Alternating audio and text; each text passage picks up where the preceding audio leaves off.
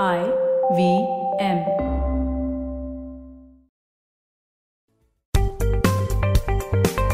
नमस्ते दोस्तों, स्वागत है आपका क्योंकि इस पॉडकास्ट का नाम है आपका पैसा पैसा, सवाल आपके जवाब हमारे।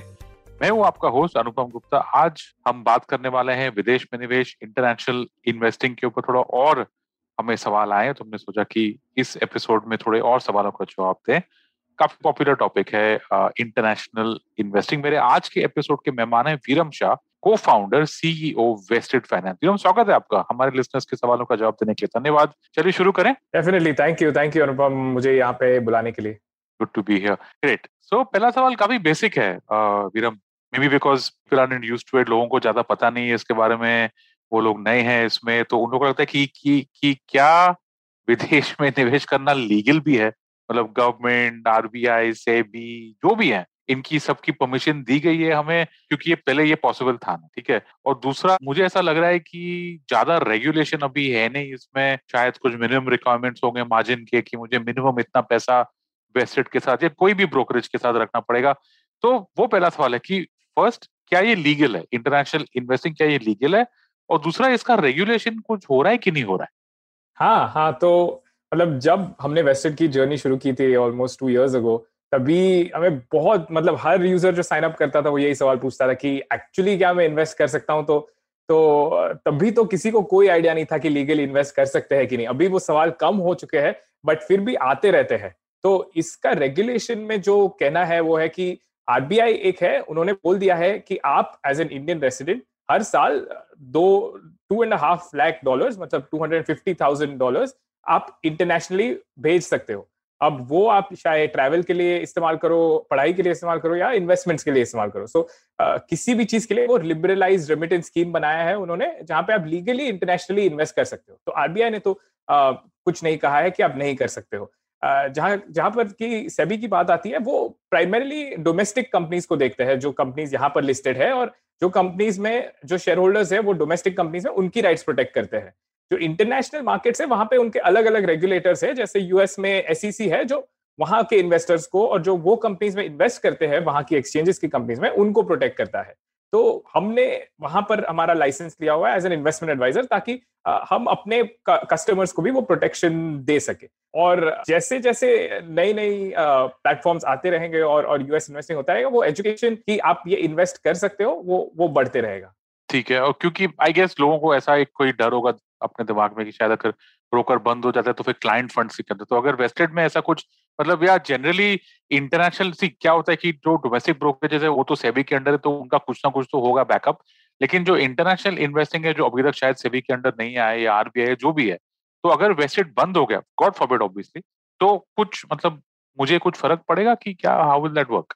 हाँ, तो आपको कुछ फर्क नहीं पड़ेगा। यहाँ पे 2 या 3 चीजें हैं जो आपको एज एन इन्वेस्टर ध्यान रखनी चाहिए। एक ये है कि एज वेस्टेड हम कभी भी आपके फंड्स को टच नहीं करते हो। आपके इंडिया के बैंक अकाउंट से ये आपके यूएस के ब्रोकरेज अकाउंट में जाते हैं और वापस इंडिया बैंक अकाउंट में आते हैं। हम कभी भी वो फंड्स को कस्टडी में नहीं रखते हैं। तो अगर वेस्टेड बंद भी हो गया तो वहां पे वो यूएस के कस्टोडियन के पास आपके शेयर्स और पैसे पड़े होंगे, और वो शेयर्स और पैसे आप चाहे तो इन्वेस्ट करना कंटिन्यू कर सकते हैं या तो वापस ला सकते हैं। तो यहाँ पर बंद होने का कोई इफेक्ट नहीं होगा। दूसरी चीज जो मैं बोल रहा था कि दूसरा रिस्क यह रहता है कि ब्रोकर भी बंद हो गया तो क्या होगा। तो वहां पर यूएस में हर ब्रोकरेज अकाउंट को इंश्योरेंस दिया जाता है, और वो इंश्योरेंस $500,000 तक का इंश्योरेंस मिलता है आपको। तो अगर चाहे ब्रोकर बंद हो गया तो भी आपके पैसे और आपके स्टॉक्स को वो इंश्योरेंस कॉर्पोरेशन है, जिसको सिक्योरिटीज इन्वेस्टर प्रोटेक्शन कॉर्पोरेशन बोलते हैं, वो आपको अपने पैसे और शेयर्स लौटा देगा। और तीसरी चीज ये आती है कि हम एज वेस्टेड एसईसी के अंडर रेगुलेटेड है, और हम जो भी पार्टनर्स के साथ काम करते हैं वो सभी वहां के रेगुलेटर के अंडर आते हैं। तो वो रेगुलेटर थोड़ा सा स्ट्रिक्ट है, तो उनकी सभी लॉज को और रेगुलेशंस को हमें अबाइड करना पड़ता है। जैसे हमारा एक फिड्यूशियरी ड्यूटी है, इसका मतलब ये होता है कि कुछ भी हम डिसीजन ले, कुछ भी हम मार्केटिंग मटेरियल भी डाले, तो हमें कस्टमर का इंटरेस्ट माइंड में रखना पड़ता है। तो हम ऐसे नहीं बोल सकते कि इन्वेस्ट करो और आपको इतना रिटर्न मिलेगा, वो गलत चीज है, क्योंकि वो रिटर्न गारंटीड नहीं होता है। तो वो सभी चेक्स और बैलेंसेस को रखा हुआ है ये पूरे इकोसिस्टम में, ताकि कस्टमर के इंटरेस्ट को प्रोटेक्ट किया जा सकता है। चलिए, परफेक्ट। आई थिंक लोगों को पता नहीं होगा ज्यादा, क्योंकि ये स्लाइटली नया फील्ड है। नेक्स्ट सवाल, ये आपने यूएस के बारे में तो आपने मुझे बता दिया, लेकिन और यूएस तो काफी बड़ा मार्केट भी है, मतलब अगर यहाँ से लोगों को पूछा जाए कि अगर आप इंडिया के बाहर कहाँ इन्वेस्ट करें, लोग वही बोलेंगे मुझे एप्पल के शेयर खरीदने, टेस्ला जो बहुत पॉपुलर कंपनी है वहां के शेयर्स खरीदने, या इंडेक्स फंड या S&P 500 ये सब। तो कौन कौन से विदेश के कंट्रीज या प्रोडक्ट्स में मैं निवेश कर सकता हूँ? यूएस, यूके, शायद अगर किसी को अगर चाइना में इन्वेस्ट करना है, तो आज के तारीख में पहले वेस्टेड का आप बता सकते हैं, या फिर जो जनरली जो बाकी के सब भी जो प्लेयर्स हैं उनका बता सकते हैं, या फिर मुझे सिर्फ एक आइडिया देना है लिसनर्स को कि अगर उनको इंडिया के बाहर निवेश करना है तो नंबर वन कंट्रीज कौन से हैं, देश कौन से, कहाँ हम लोग निवेश कर सकते हैं, और नंबर टू एसेट क्लासेस कौन से हैं। एक तो शेयर्स तो काफी ऑब्वियस है, लेकिन कल अगर समझिए मुझे रियल एस्टेट में इन्वेस्ट करना है सिंगापुर में, तो वो पॉसिबल है क्या? तो like I said, two questions, one कौन से कंट्रीज और टू कौन से एसेट क्लासेस। हाँ हाँ बिल्कुल। तो फिलहाल जो सभी प्लेटफॉर्म्स है जो इंटरनेशनल इन्वेस्टिंग डायरेक्टली अलाउ करते हैं वो सभी यूएस मार्केट्स पे फोकस्ड है, क्योंकि पहले तो ये यूएस मार्केट्स भी खुले नहीं थे, मतलब इंटरनेशनल मार्केट चालू ही नहीं हुआ था। तो अभी फिलहाल उनके पास यूएस मार्केट्स में इंफ्रास्ट्रक्चर है ताकि हमारे जैसे प्लेयर्स को अलाउ कर सके ट्रेड प्लेस करने के लिए। तो फिलहाल खाली यूएस मार्केट्स है, जो भी एक्सचेंजेस यूएस में है जो ओपन है, बट यूएस मार्केट के थ्रू आप काफी कंट्रीज में इन्वेस्ट कर सकते हैं। तो वो सॉर्ट ऑफ इनडायरेक्ट वे हो जाता है अलग अलग कंट्रीज में इन्वेस्ट करने का, जैसे चाइना बेस्ड ईटीएफ्स है, ब्राजील ईटीएफ्स है, रशिया ईटीएफ, मतलब कोई भी कंट्री पकड़ लो आप, थ्रू द यूएस मार्केट्स आप वो कंट्री में इन्वेस्ट कर सकते हो। बट हाँ, डायरेक्ट स्टॉक्स में अगर वो कंट्री के एक्सचेंज पे, जैसे हांगकांग एक्सचेंज पे स्टॉक्स को इन्वेस्ट करना है, तो वो अभी अवेलेबल नहीं है आगे जाकर, बट जैसे जैसे इंटरनेशनल इन्वेस्टिंग पॉपुलर होता जाएगा अलग अलग एक्सचेंजेस खुलती जाएगी। दूसरा ये है कि अगर आप म्यूचुअल फंड रूट के थ्रू इन्वेस्ट करते हो तो वहां पे आपको थोड़े और ऑप्शन मिल जाते हैं कि अगर आपको यूएस इन्वेस्टमेंट्स नहीं करने हैं तो फंड्स है जो चाइना फोकस्ड है, इमर्जिंग मार्केट्स फोकस्ड है, तो वो ऑप्शंस भी आप देख सकते हो। कोई अब इन्वेस्टर के ऊपर है कौन सा ऑप्शन पिक करना है, कुछ सही या गलत नहीं है इसमें। इंटरेस्टिंग। तो आपने म्यूचुअल फंड्स बोला, तो क्या मैं यूएस म्यूचुअल फंड्स में भी निवेश कर सकता हूं इंडिया में बैठे बैठे? वहां के म्यूचुअल फंड्स नहीं फिलहाल तो, बट यहाँ पे जो फंड हाउसेस है जिन्होंने फंड ऑफ फंड्स खोल रखे हैं या ईटीएफ खोल रखे हैं उसमें इन्वेस्ट कर सकते हैं। करेक्ट करेक्ट, ठीक है। दोस्तों ये बहुत इंटरेस्टिंग पॉइंट है, मुझे लगा फिर हम ये हम लोग थोड़ा एक्सप्लेन करें हमारे लिसनर्स को। क्या होता है ना दोस्तों कि अगर दुनिया में समझिए कि कभी 200 कंट्रीज हैं जिसमें से समझिए अगर 10-50 काफी बड़े हैं, और ये कंट्रीज में से अगर किसी को अपने सिक्योरिटीज यानी इन्वेस्टमेंट्स लिस्ट करना है तो उनको यूएस में लिस्ट करना ही पड़ता है, क्योंकि यूएस में जो इंस्टीट्यूशनल इन्वेस्टर्स हैं, जो लिक्विडिटी है, जो साइज ऑफ इन्वेस्टर्स है, वो मेरे ख्याल से क्या Viram, that's the largest in the world, right? I mean if you have to list, अगर आप कोई भी कंट्री के हो, चाहे हांगकांग के, सिंगापुर के, इंडिया में इनफैक्ट इंफोसिस के एडीआर, टीसीएस के एडीआर भी लिस्टेड है NASDAQ पे, तो आपको यूएस में तो होना ही है ना। करेक्ट, एग्जैक्टली, मतलब वहां का मार्केट साइज कितना 40 ट्रिलियन जितना है, तो वो एकदम डीप पॉकेट्स वाले इन्वेस्टर्स है और लिक्विडिटी भी ज्यादा मिलता है। तो काफी कंपनी, जो आपने एडीआर बताया, actually that is a very good point कि काफी कंपनीज ऑफन 2 एक्सचेंजेस पे लिस्टेड होते हैं, जैसे इंफोसिस है इंडिया में भी लिस्टेड है बट यूएस में भी लिस्टेड है ताकि वहां के इन्वेस्टर्स इन्वेस्ट कर सके। तो इसलिए अगर आपको समझे, इवन अगर आपको ब्राजील में इन्वेस्ट करना है, वो ब्राजीलियन कंपनी के शेयर्स अगर यूएस में लिस्टेड है और वो ब्राजीलियन कंपनी वेस्टेड ऑफर करता है आपको खरीदने, बाय सेल करने के लिए, तो वो आप कर सकते हैं, राइट वीरम?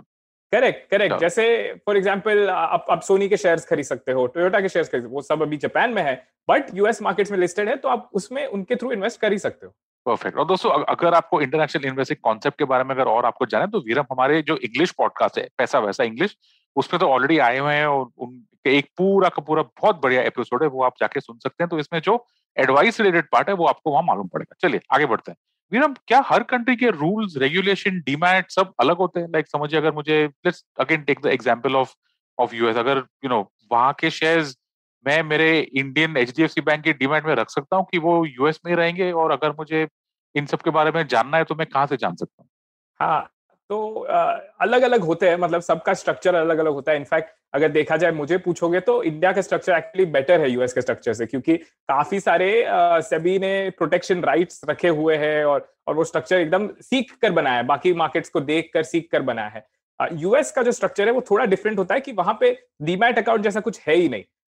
वहां पे एक ब्रोकरेज अकाउंट होता है और उस ब्रोकरेज अकाउंट के जो शेयर्स होते हैं वो एक कस्टोडियन के पास होते हैं, तो वो कस्टोडियन जो शेयर्स होल्ड करता है वो ब्रोकर के नाम पे ही होल्ड करता है। सभी ब्रोकर्स का यही सिचुएशन है। ऐसा नहीं है कि वहां पे आपका एक डिपॉजिटरी हो जहां पे आपका खुद का अकाउंट है, जैसे यहाँ पे एनएसडीएल सीडीएसएल है, वहां पे वो नहीं है स्ट्रक्चर। उसको बेसिकली कस्टोडियन स्ट्रक्चर बोलते हैं और यहाँ पे हमारा डिपॉजिटरी स्ट्रक्चर है। तो जब भी आप इन्वेस्ट कर रहे हो, आपका एक ब्रोकरेज अकाउंट खुलेगा जो आपके नाम पर है, सभी इंश्योरेंस है, और वहां पर आपके शेयर्स जो होंगे वो कस्टोडियन के वहां पे होंगे। और यहाँ का जो डीमैट अकाउंट है वो कम्प्लीटली अलग है। तो दो अलग अलग अकाउंट्स आपके फिर खुल जाएंगे जैसे चालू करोगे।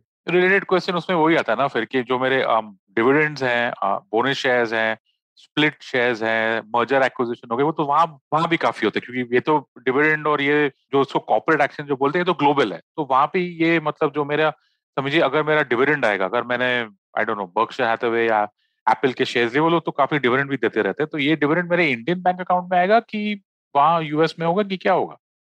वहाँ यूएस में ही होगा। सो बेसिकली आपके डॉलर्स जो है आपके ब्रोकरेज अकाउंट में, उस पे कैश में ऐड होता जाएगा, वो डायरेक्टली डिपॉजिट हो जाता है ब्रोकरेज अकाउंट में।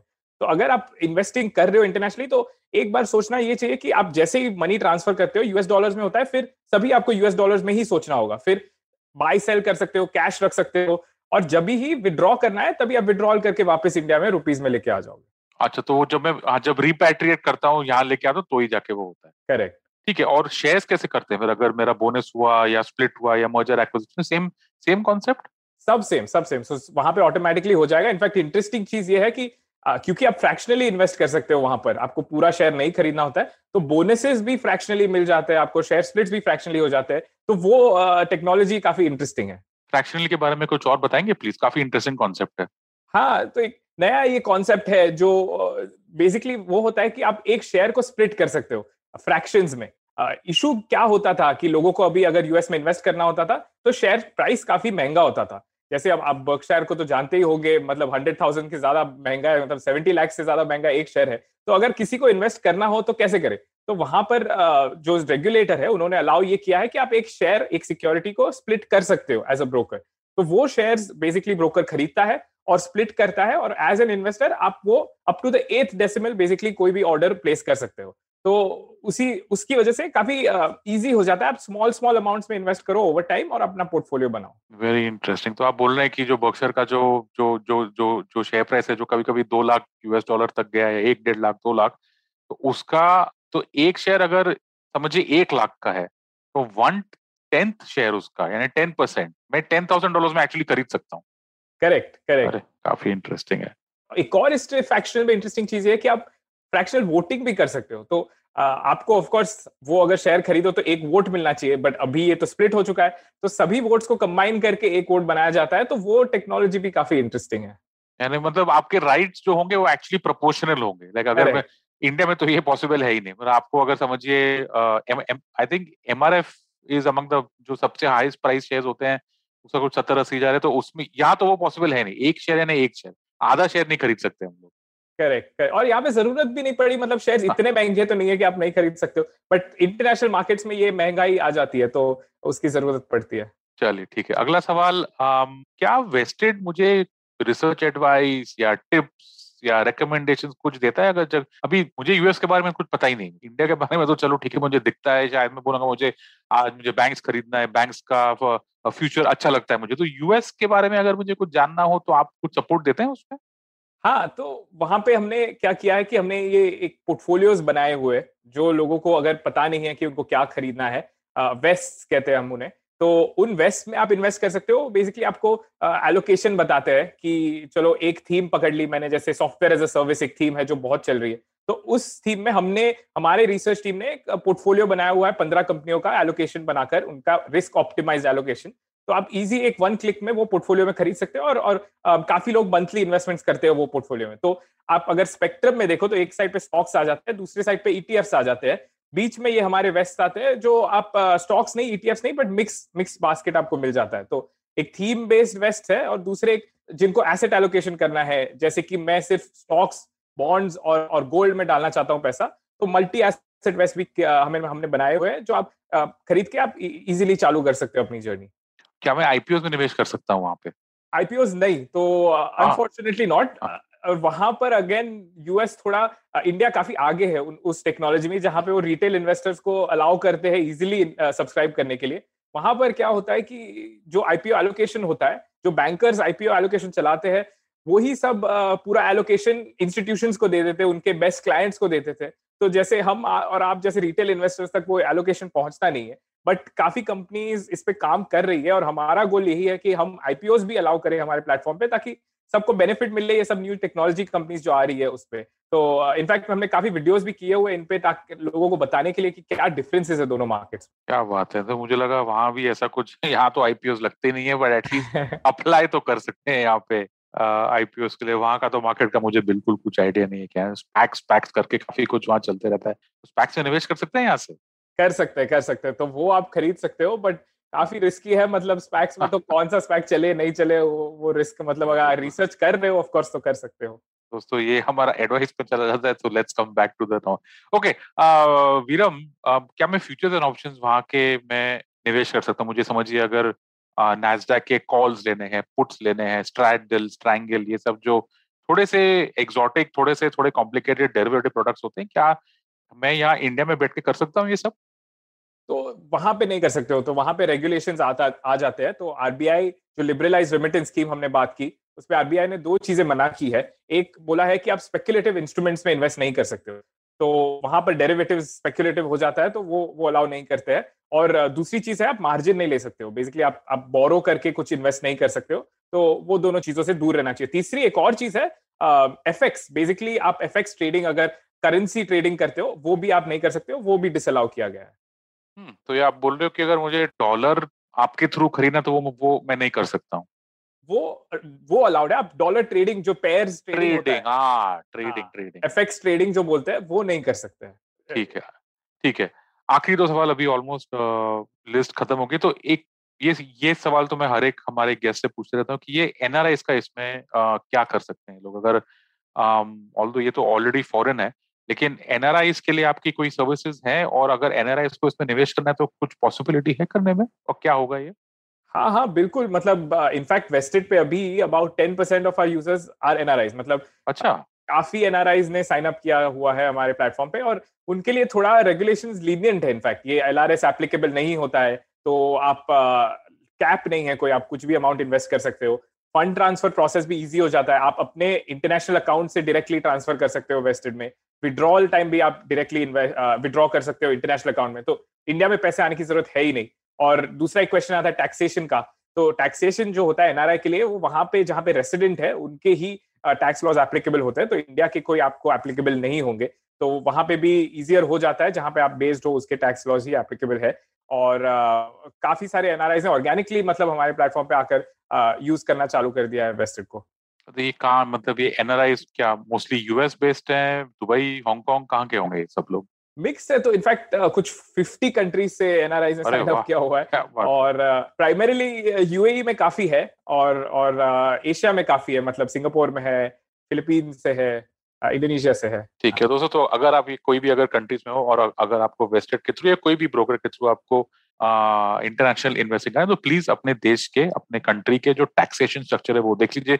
उसके बारे में तो ना वीरम को पता होगा, ना मुझे पता होगा कि वहाँ कैपिटल गेन्स होता है, क्या होता है, एटसेट्रा। तो वो प्लीज आप चेक कर लीजिए। चलिए आखिरी सवाल, सबका फेवरेट सवाल, I don't know why they ask this man, crypto.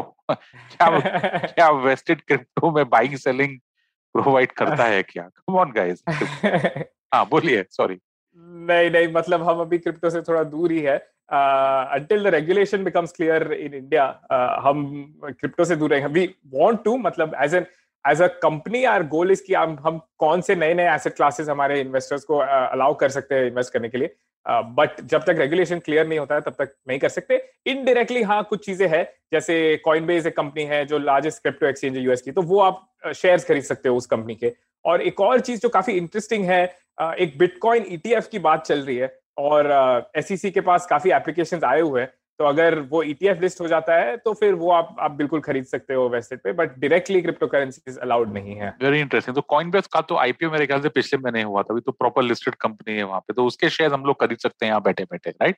Correct, ठीक है। और जो क्रिप्टो ETF जो आप बोल रहे हैं, वो जब होगा तब होगा, उसका बाइंग सेलिंग डॉलर्स में होगा, लेकिन वो लिंक्ड होगा क्रिप्टो के प्राइस से, करेक्ट? करेक्ट, ठीक है। तो वो जब होगा तब आप शायद ऑफर करेंगे, तो वो देखना पड़ेगा। करेक्ट, चलिए ठीक है दोस्तों, तो ये हमारा आखिरी सवाल था। अगर आपको और कोई सवाल करना है वीरम के लिए या हमारे लिए तो प्लीज हमें भेजिए, हम आपको इन सब के सवाल के जवाब देंगे। बट आज के लिए इतना ही। मैं धन्यवाद करता हूँ मेरे मेहमान हमारे विशेषज्ञ वीरम शाह, को founder CEO Vested finance. Viram, आपका बहुत बहुत धन्यवाद हमारे दर्शकों के सवालों का जवाब देने के लिए। थैंक यू अनुपम, मुझे यहाँ पर बुलाने के लिए। Thank you. और दोस्तों धन्यवाद है आपका ये पॉडकास्ट सुनने के लिए। अगर आपको कोई भी सवाल हो, जैसा मैंने बोला, अगर आपको कोई भी सवाल हो तो आप हमें भेज सकते हैं। मेरे ट्विटर अकाउंट पे, मेरा ट्विटर अकाउंट है B50, मेरा नाम है अनुपम गुप्ता, या फिर आप IVM के जितने भी सोशल मीडिया अकाउंट्स हैं आप उनको वहां भी भेज सकते हैं। वीरम, आपके पास भी काफी सवाल आते होंगे तो आपका कुछ सोशल मीडिया या वेबसाइट या डिटेल्स दे सकते हैं जहां आप हमारे लिसनर्स आपको कांटेक्ट कर सकते हैं?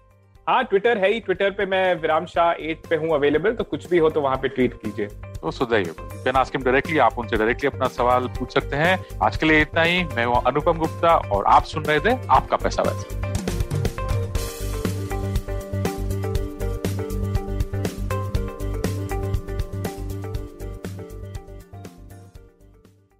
कृपया ध्यान रखें, इस शो में होने वाली सारी बातें केवल सूचना देने के लिए हैं। इन्हें किसी भी तरह की आर्थिक सलाह समझना गलत है। किसी भी निवेश से पहले अपने आर्थिक सलाहकार की मदद जरूर लें।